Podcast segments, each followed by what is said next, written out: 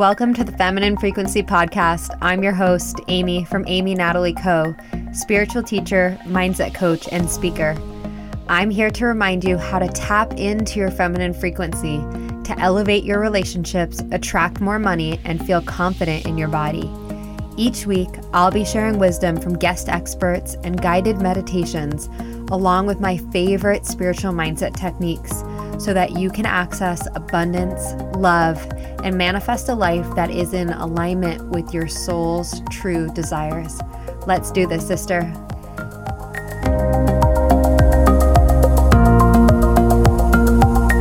Hello, welcome back to the Feminine Frequency Podcast. I am really grateful to have you here with me today. Thank you so much for pressing play. I wanted to hop on the mic for this intuitive flow. And for those of you who are new to intuitive flow, um, this is a podcast session where I just hop on the mic and share about something that's either present in my life or that I'm seeing in my clients or any patterns that I'm seeing in the collective. And today I'm going to share something more on the personal side that I think would be really supportive.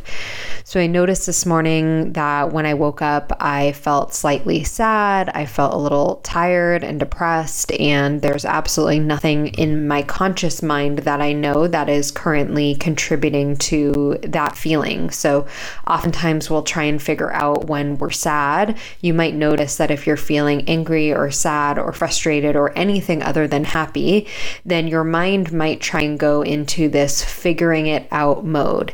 And sometimes it's helpful to figure it out and sometimes you know the answers and sometimes you don't.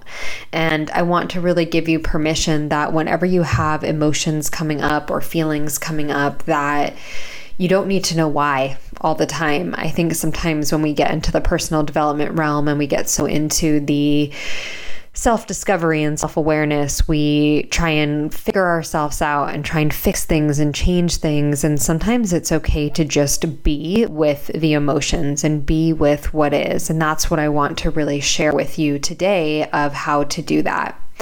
As humans, we have a whole range of emotions. We are not just meant to be happy all the time.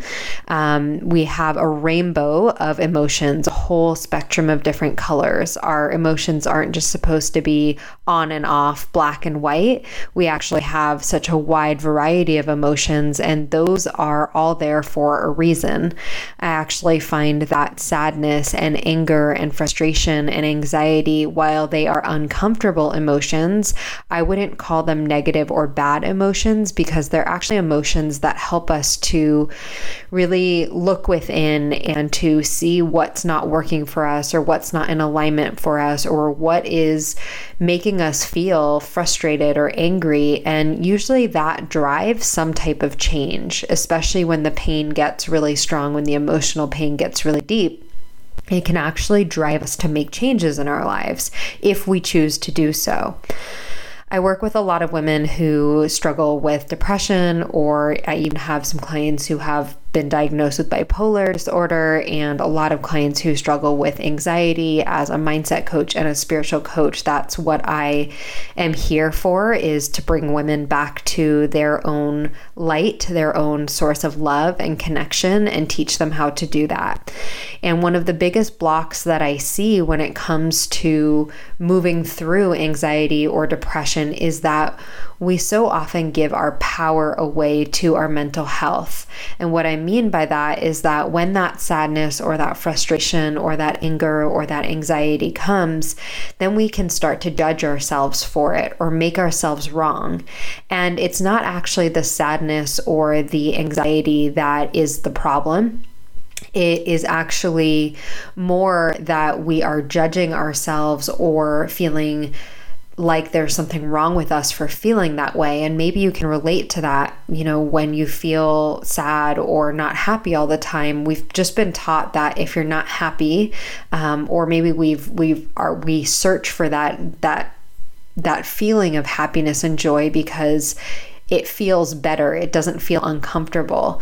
Yet when we judge ourselves and judge our emotions for being anything but happy, then that's when we get stuck in that cycle and go down that downward spiral and end up being giving our power away, giving energy and attention and making it mean something about us if we're having an emotion. And the truth is that if you have emotions, then it means you're human. And so many people are just really good at numbing out and zoning out using things like social media to numb out, to ignore their emotions, alcohol, drugs, uh, staying busy all the time. Really, those are ways that we avoid our emotions, and we've taught ourselves how to avoid those emotions what I found to be really successful on my own journey as well as for my clients is that when we can take away that judgment of the emotion, when we can just say, oh, I notice I'm feeling sad right now. And instead of judging it, we can actually be with it and allow it to move through us and explore it and then it releases it goes away. We doesn't have so much power over us. But as soon as we start to say i'm depressed and identify as i'm depressed or i'm anxious it's good to recognize it but when you get stuck in it and keep repeating that to yourself and then go down the rabbit hole until you either have a panic attack or you just feel like you want to isolate and stay alone that's actually not going to serve you in moving through so emotions when we break down what they are, they are just energy in motion. And oftentimes, if we don't allow ourselves to feel those emotions and actually express those emotions in a healthy way, they get stuck in the body. That energy gets stuck in the body. And it can start to cause physical sensations or physical pain over time. It can cause inflammation when we stuff down our sadness or our anger, when we suppress our emotions. It's actually not very healthy. And those emotions last longer when you get stuck in them, when you don't allow yourself to express them. So, my recommendation is first to use a technique called labeling. And this technique I learned about in Tara Brach. She's a meditation teacher, a mindfulness teacher, in her book called Radical Acceptance. She talks about this psychology tool where when we label what the emotion is, then we can start to process it. But if we kind of just feel um, that heaviness or that loneliness or that despair or that um, not enoughness, whatever that feeling is, without labeling it, then it has more control and power over us. When we can label it, sometimes just that alone helps the feeling to start to process and start to dissipate. So that's one thing that you can start to do is when you notice that you're not feeling happy or you're feeling like you're stuck or you're in a rut is to just say, okay, what emotion am I feeling right now? And close your eyes and try and tune into your body. Sometimes it's helpful to put your hand on your heart and on your belly, do some breathing, and really get clear on what emotion is present for you. The next step is you can try and explore why, but the first thing I would actually invite you to do is use a tool such as breath work.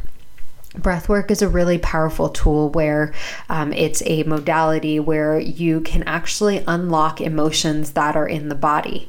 And I have a ritual around when I'm feeling sad or when I'm feeling depressed. Here's what I do.